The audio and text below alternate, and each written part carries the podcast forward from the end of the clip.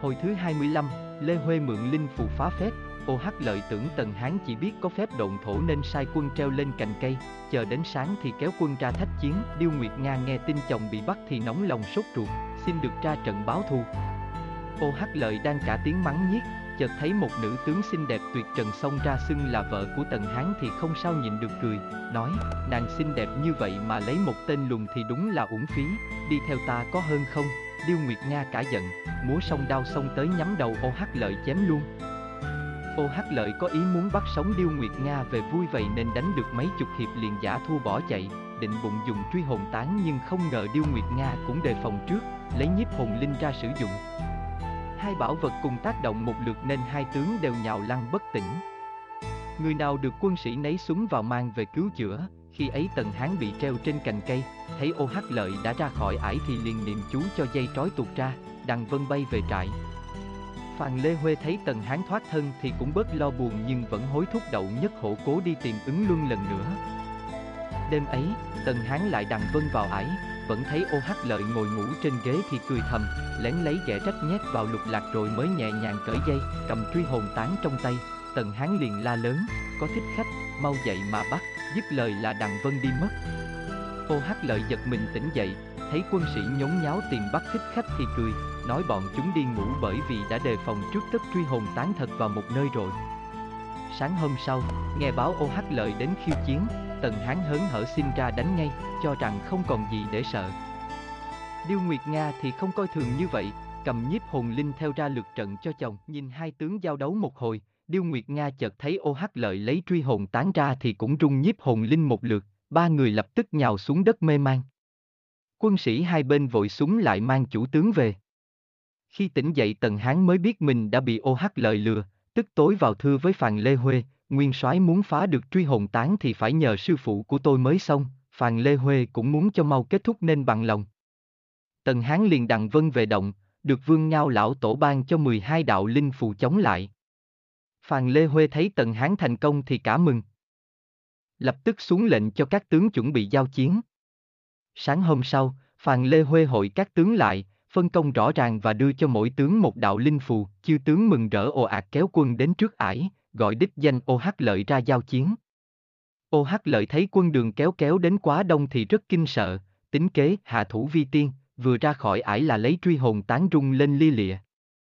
Các tướng nhờ có linh phù nên chẳng hề hấn gì, đồng áp lại một lượt khiến ô hắc lợi mất hết hồn vía, quay đầu bỏ chạy. Phàn Lê Huê đã tính trước đường thoát thân của hắn.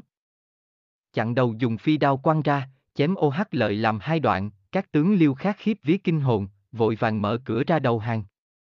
Phàn Lê Huê dẫn quân tướng tiến vào ải nhưng trong lòng vẫn nhớ tới ứng luân nên sai đậu nhất hổ và tần hán dẫn quân sĩ đi tìm ngay.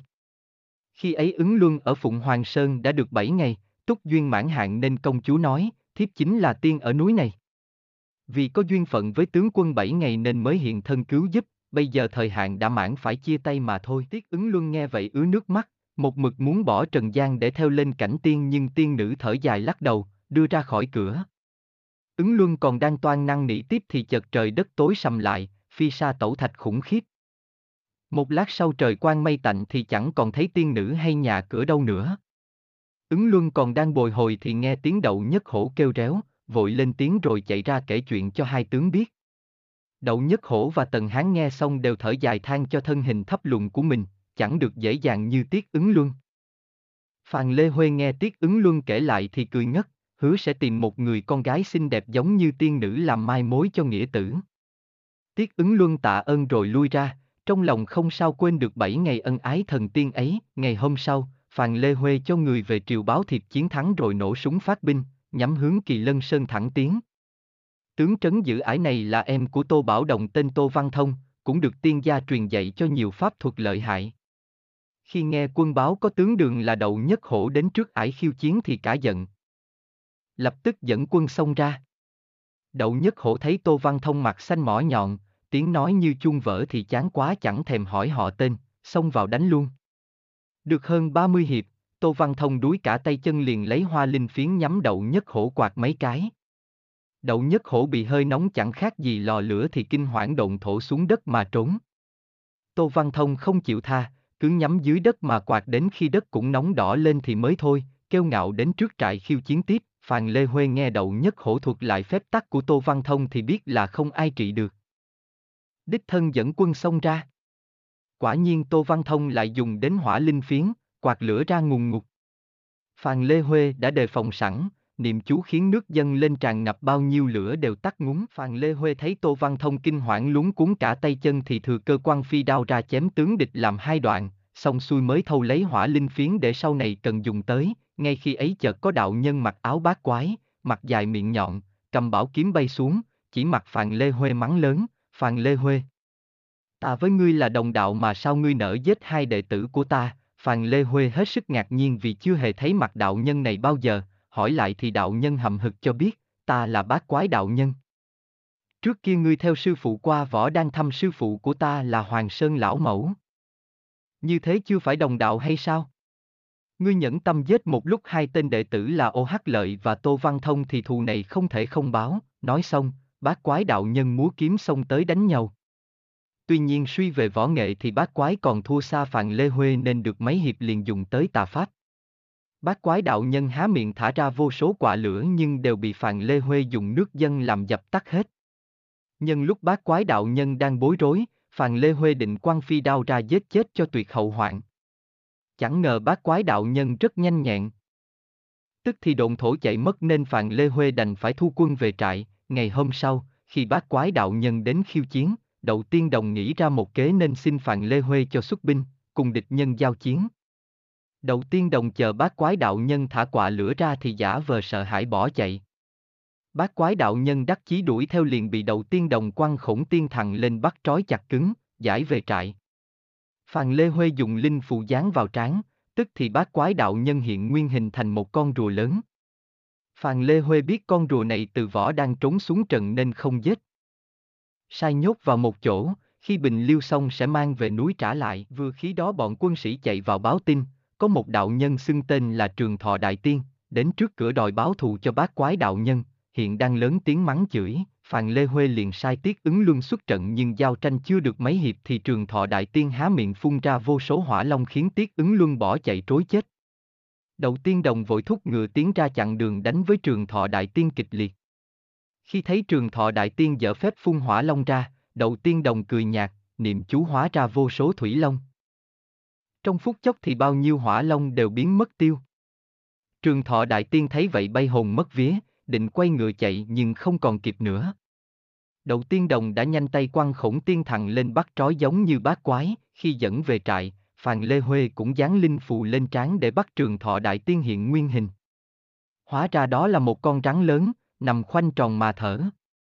Phàn Lê Huê cũng sai quân nhốt con rắn vào một chỗ, chờ sau khi phá ải xong sẽ tính sau.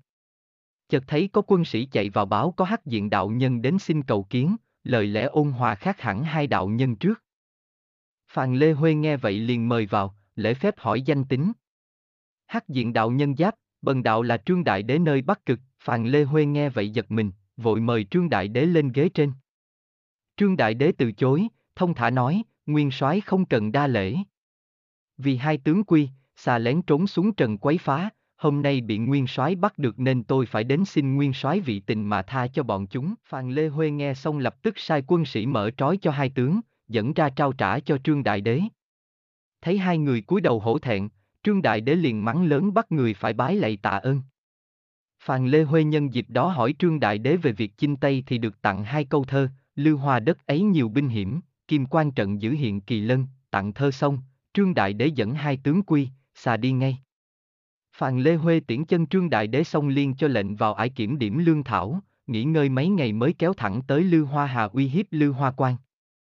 Nhớ tới hai câu thơ của trương đại đế, Phàn Lê Huê không vội tiến binh ngay, cho quân hạ trại xem xét, Phàn Lê Huê cẩn trọng quả không thừa bởi đất Lư Hoa này là nơi Tô Bảo Đồng dồn quân quyết báo thù những trận đại bại trước kia. Khi ấy Tô Bảo Đồng có cả thiết bản đạo nhân và phi bạc thiền sư ở bên cạnh phù tá. Hai đạo nhân này đã luyện lại được phi đao và phi bạc, lại đi khắp nơi thỉnh cầu các đạo hữu giúp sức nên hùng hậu vô cùng. Tô Bảo Đồng còn sai người đi các nước mượn binh, tổng cộng được 10 muôn của nước tổ thác.